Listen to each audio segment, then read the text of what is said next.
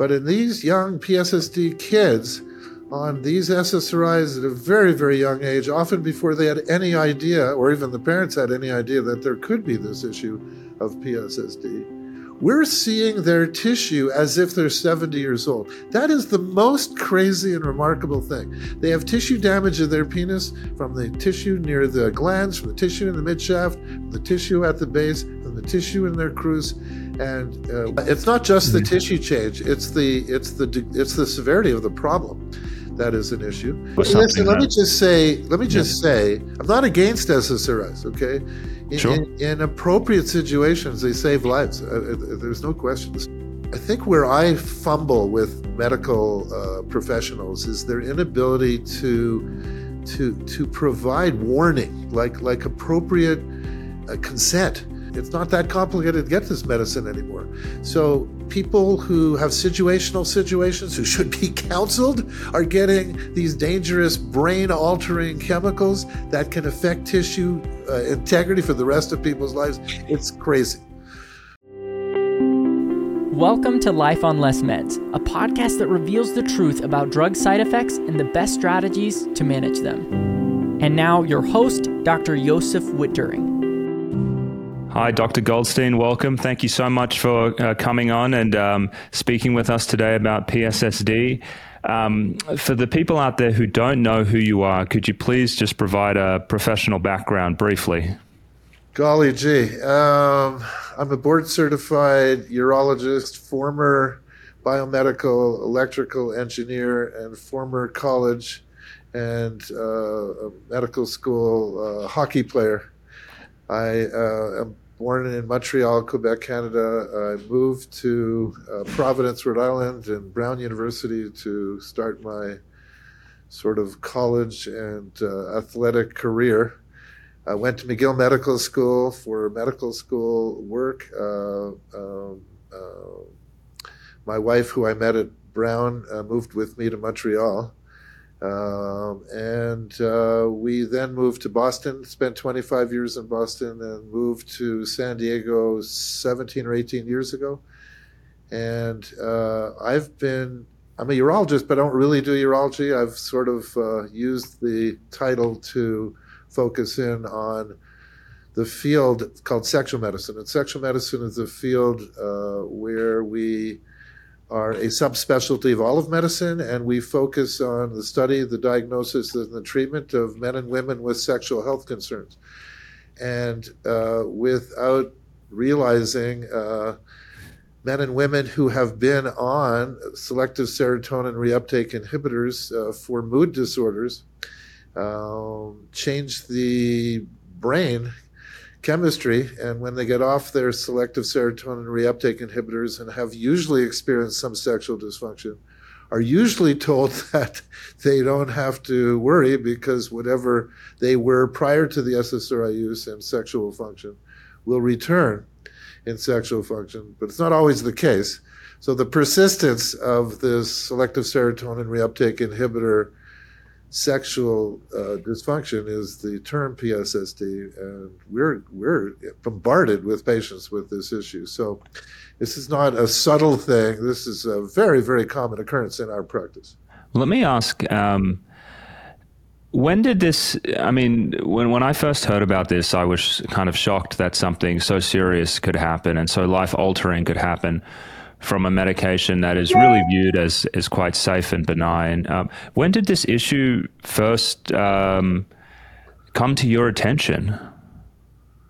So, um, like everything in medicine, when you're not looking for it, you don't see it.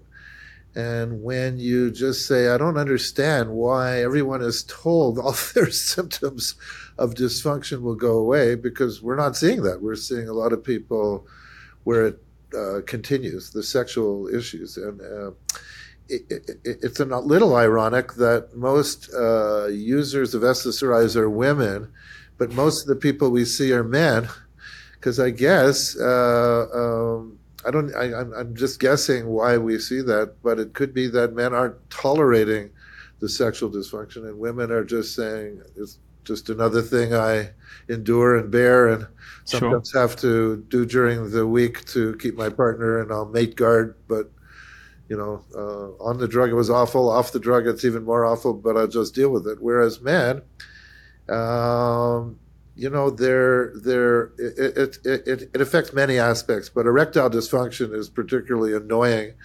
And um, among many things we do is we do very specialty examination of people with erectile dysfunction. So uh, over time, it just became so odd. We were seeing these people on multiple different S S R Is, Prozac, Lexapro, and Zoloft, whatever, any one of them. But they were given to them at eighteen years of age. I have people at twelve years of age, and people at eight years of age uh, uh, for anxieties at school, God knows why, but uh, uh, uh, on it, and they're now entering puberty and they want to masturbate and they want to have sex with partners and they can't do that and nobody can figure out why. And the crazy part is when we actually get them to the office and we do the objective evaluations of what is going on with their sexuality. We, you know, we we have a biopsychosocial examination. It's a three-hour visit. I spend an hour with them in history and education, and then we do an hour of testing uh, along with an hour of psychology assessment. But that hour of assessment, uh, biologically, we inject a needle in their penis. They get an erection, but their average age is in their twenties, and I see many, many men in their fifties, sixties, and seventies. That's our usual population with hypertension, high cholesterol, diabetes, cigarette smoking, all the all the risk factors for vascular disease. And uh, for them, we have a very uh, fancy uh, fifteen point four megahertz probe ultrasound uh, uh, device, and it has amazing resolution at very limited distances of the application of the probe to the to the testing site. You know, the usual ultrasound is here's the woman's body, here's her pregnant uh, abdomen, and here's where the probe is. You don't need a very expensive ultrasound because it's focusing many uh, uh, centimeters away. But for an erect penis and an ultrasound, you got to have a fancy uh, probe. So we have that fancy probe. And uh, here are these twenty-year-old kids who, when we normally see kids with uh, erectile dysfunction, it's based on, gee, when I was having sex with Mary, she came down on me, my penis broke, or I'm a I'm a, a bicycle rider, and here's my crotch, and the bar is jamming into me, the seat is jamming into me, and I know I've hurt the bottom part of my penis, or it's it's it's very traditionally a trauma, but in these young P S S D kids, on these S S R Is at a very, very young age, often before they had any idea, or even the parents had any idea that there could be this issue of P S S D. We're seeing their tissue as if they're seventy years old. That is the most crazy and remarkable thing. They have tissue damage in their penis from the tissue near the glands, from the tissue in the midshaft, from the tissue at the base, from the tissue in their cruise. And uh, when we take control people with seventy years of age and hypertension, high cholesterol, and I look at their ultrasounds, and I take the other control people who are uh, twenty years old with obvious trauma, uh, breaking their penis, jelking injuries, uh, uh, uh, uh, putting constriction ring on, putting weights on, you know, very obvious trauma injuries. They have a way different ultrasound appearance. Our kids with P S S D have the same pictures as older people, and there are data in the literature that if you take animals and you uh, feed their water with sugar water and you feed their water with any versions of S S R Is and you cut their penises off months later being constantly exposed to these S S R Is, you induce tissue damage. The, the basic mechanism is generation of what is called oxygen radicals. So oxygen is O two uh, and it's just a, a, it's in the environment. It's We breathe it every day. But O three minus, which is the oxygen radical, is a very intense uh, uh, molecule that that adheres to smooth muscle cells in the penis that causes tissue damage and apoptosis, cell death, that leads to scarring. And I think that's the the the, the way these poor kids have these ultrasound appearances as old people. Their their their, their tissues are you know, for whatever genetic reasons, they're susceptible to these drugs. They are susceptible to these drugs. They have tissue damage that's way above and beyond logic and rational explanation.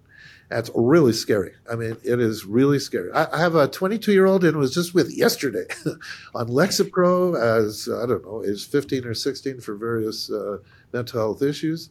He's uh, uh, trying to be in a relationship with someone. Uh, I have uh, I have the need to inject his penis with the most strong drugs. We have like fifteen different drugs. He's on the upper end of the spectrum, and he hardly gets an erection. And he looked at me in tears and says, I'm never going to have sex. I don't want to have sex. This is the most awful thing that has ever happened to me. Wow. And uh, uh, I said, no, you, we have lots of things to help you with. But, uh, I mean, uh, you really have to uh, work with me because this is bad. And uh, he was not prepared for this finding. And, uh, yeah, so to deny P S S D, hey, you know, people deny the, the earth is uh, uh, around and travels around the sun. That's fine. People deny Holocaust, and I guess that's not fine, but they do. But, I mean, that's just our scientific finding. What's happening? Um, what, what's happening with health regulators? I guess groups like the F D A and um, and E M A, you know, who who look at this data where you have, you know, well, we these... haven't published it yet. Okay, all right. It's two B. We're working okay. on it. It's taken three years. With COVID, it kind of interfered with all this, but. Okay, and um, I can think you give they're me... speaking to the head author of this at some point in the future. Is that Ahad? That's Ahad, yeah. Yeah, He's cool. yeah. yeah. He's, he has lucked into an amazing, amazing project. Wow. I mean, this is really going to be pretty groundbreaking. I mean, when, when this comes through, um, could you give me a sense of how how big is the cohort of, um, I guess, people with P S S D who have had these um, tissue changes in, in the penis? Just a sense of the sample size there. I mean, you know, it, we're obviously a, a facility where people come to us with persistent problems. You know, if, if you're um, able to travel to San Diego and undergo these tests, it's what we see. Now, there are people with P S S D who, when we do their examination and they have a persistent E D, Um, they've also fallen on a bicycle bar. So uh, we, we'll see the real, real problem as being trauma. And the, the, the designation as being P S S D is probably not accurate in that person. So uh, uh, uh, we are able to, to separate that population. Um, um, so, so, I mean, we define P S S D as being off the agent for six months, maybe having experienced uh, some sexual issues uh, uh, while on the medication. But it's the persistence without explanation for other reasons. That, that's sort of the, the working way we define P S S D.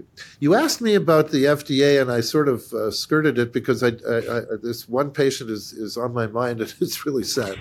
And I just had to get it off my chest and tell you. But... Um, um, There's a, a, a really cool advocate of P S S D uh, patients, David Healy, and he has put together a petition to the F D A, and uh, for whatever reason, it got lost. I don't know. It, it was submitted years ago. There's been really no response uh, by the government agency on this, and I don't, I don't know what the usual waiting time is. This seems excessive, many years. Uh, and maybe, uh, maybe with the publication, we could readdress Uh, the reality that I see a lot of it, but I don't even know what that means because we're just a, a tertiary uh, center that people fly into, so it's what we see. But it doesn't mean that it's it's common. I can say it's not. Easiest thing I can say is if you have a condition uh, as an individual, as a patient, where where your problem is persisting, it's just simply not going away. And uh, uh, you weren't that way prior to the medication, and maybe on the medication you suffered a little bit, but you were you were explained, oh, that will just go away. But now it's years and years later, and it's not getting better. That's not good. That that to me is uh, uh, real reasonable evidence that we will see tissue changes in that person. And um, clinically, when um, I guess. How do you differ, How do you work to differentiate um, P S S D from uh, other causes of uh, sexual dysfunction, whether it's performance anxiety or uh, kind of a hysterical coping mechanism to, to sexual problems or something like that, w- without an ultrasound, because I understand that maybe a lot of clinicians out there don't have this kind of ultrasound. How would you look at it in, in teasing the two out if you didn't have that type of tool that could see that tissue damage? Well, then that's the rub. Uh, um, because these patients had, well, in general, most people who have P S S D that I see have had normal function sexually prior to using the medicine, but have had some uh, mood issue, some, some mental health issue that's requiring the use of the drug. So that's where the confusion wraps in, because uh, they are um, uh, requiring a medication, they have a mental health issue, so it's so easy to say, oh, well, you, you were on Lexapro, uh, that, uh, you have a persistent problem. It's clearly that it's the mental health issue that is, you know, you stopped the Lexapro, but your original mental health problem is what's causing this. It's it's just not. I mean, it's just not that way. Our data, which are based on so many issues, uh, uh, Ahad will be able to give you the. We have International Index of Erectile Function scores of control populations, of trauma patients, of the vascular risk mm-hmm. factor people versus the P S S D people. We're seeing, uh, so so in, in the field of uh, uh, sexual medicine, we have the ability to uh, ascertain the severity of the E D with really nice uh, uh, patient-reported outcome measures, highly uh, highly validated. Uh, the International Index of Erectile Function is what, in fact, Pfizer used to, to get Viagra across the finish line, mm-hmm. Cialis across the finish line, uh, uh, uh, uh, whoever the the uh, the group that did uh, uh, Levitra. Mm-hmm. Um, so um, um, it, it's divided into no E D, mild E D, moderate E D, and severe E D. And uh, if we take uh, sort of the cohort of of individuals with uh, uh, the P S S D uh, and, and look at a, uh, control cohorts of other people who are equally aged, you know, twenty, thirty years of age. Uh, our population of sev- it has severe E D, way high percentage compared to uh, the usual population of twenty, thirty-year-old E D, which is very rare, but it's all trauma-based in general. Uh, versus the uh, elderly people who have severe E D. How is so, the? So it's, uh, it's not just the mm-hmm. tissue change; it's the it's the it's the severity of the problem that is an issue. C- and, could you speak uh, to uh, maybe the the type of the the character of the E D that you would see in depression or severe anxiety, and how that might be different from P S S D? So uh, it's a great question. Um, uh, this, the the E D in depression is mostly one of low interest, uh, low wanting to want to have sex. Uh, I have no libido. I, uh, I'm exhausted. I'm tired. I'm not. I have no energy. I'm black. I'm and I'm gray. I'm not either. I'm not. I'm not. very excited or I'm not very sad, I'm just blah. Um, um, so so that's their version. But that's not the P S S D version. They'd love to have sex. They, they want to have sex. They they, they can't because the, machi- the, the machinery is not working. Mm-hmm. Um, and it's very frustrating. And, and they've been medically gaslighted for so long, being told that it's all in your head, it's not uh, like that, and, you know, Uh, another, uh, I'm just thinking out loud here, it, it's probable that those with depression, the usual sort of mental health version or psychologic version of E D, would be more associated with, I get morning erections, doc, I'm just not interested in using them, and when I'm with a partner, nothing's happening, and blah, blah, blah.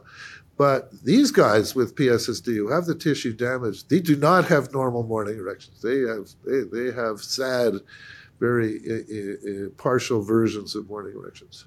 And um, the other thing is um, Gosh, I lost my train of thought for a second. It, um, I wanted to ask about...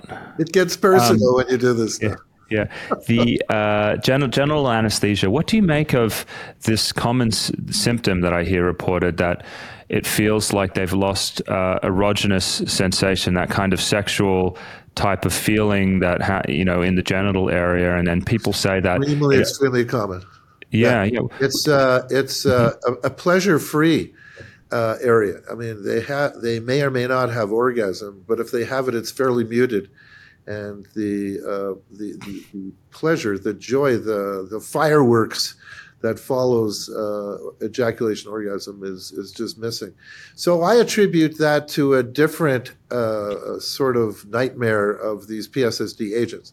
So the the nightmare that I talked to you with, the oxygen radicals, that's the effect Uh, on the erectile tissue that causes the inability for the tissue to function normally.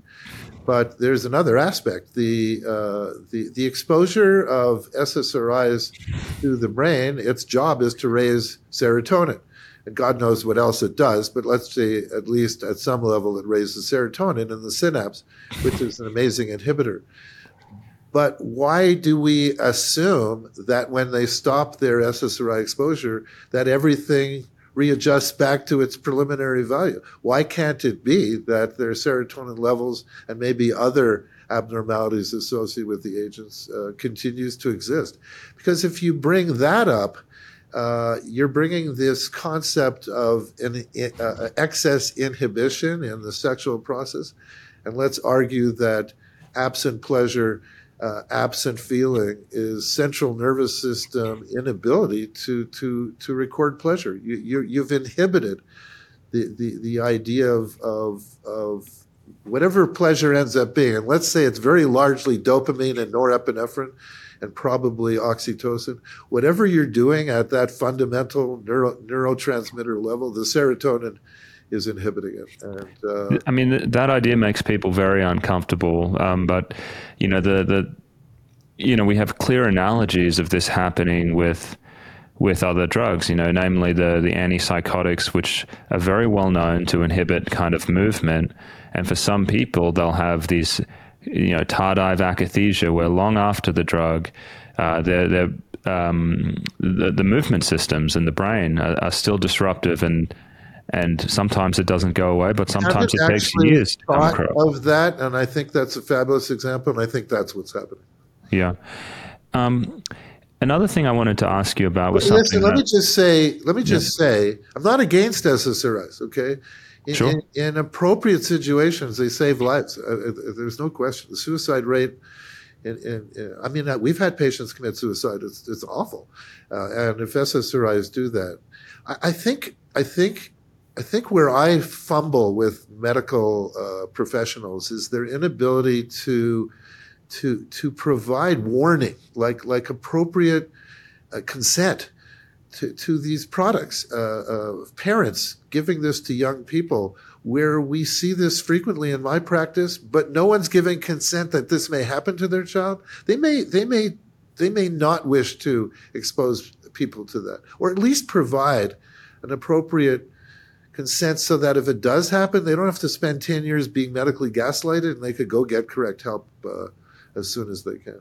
Yeah, I, I completely agree with, with, with all of that. It, you know, as a risk, you know, to me, it certainly weighs on the risk benefit, you know, and it would, and, you know, when this comes out and people are more aware of it, I think it will skew who we give these medications to, to people who have more severe depression and anxiety, because that would be the cases where you would accept a risk like this, uh, and not for kind of garden variety heartbreak or things well, like that. So, so yeah. I don't know if Ahad yeah. ever tells you Ahad's uh, world, or, or, or uh, if other patients that I've seen who have been in nice relationship with partners, something happens, the partner breaks up, they're a little bit sad, they don't function as well as they ought to. It's a one hundred percent situational uh, change in their uh, functioning. Uh, it's extremely common for them to go to HIMS or HERS, or God knows how they achieve these crazy things. No doctor being seen, little phone call, little telemedicine, reviewing the risks and benefits, but not discussing P S S D. and they're on the medicine. I mean, it's not that complicated to get this medicine anymore. So people who have situational situations, who should be counseled, are getting these dangerous brain-altering chemicals that can affect tissue uh, integrity for the rest of people's lives. It's crazy.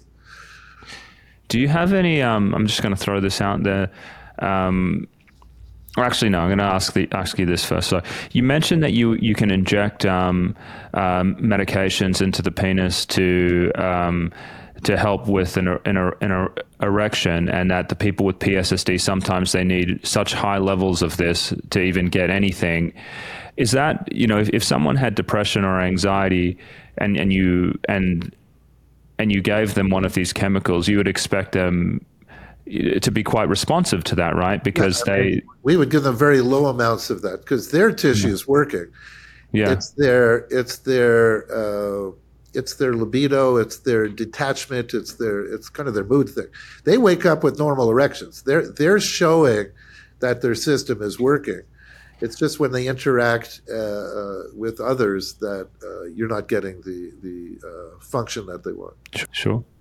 Um, making a segue now, because I want to want to really use all the time I have with you.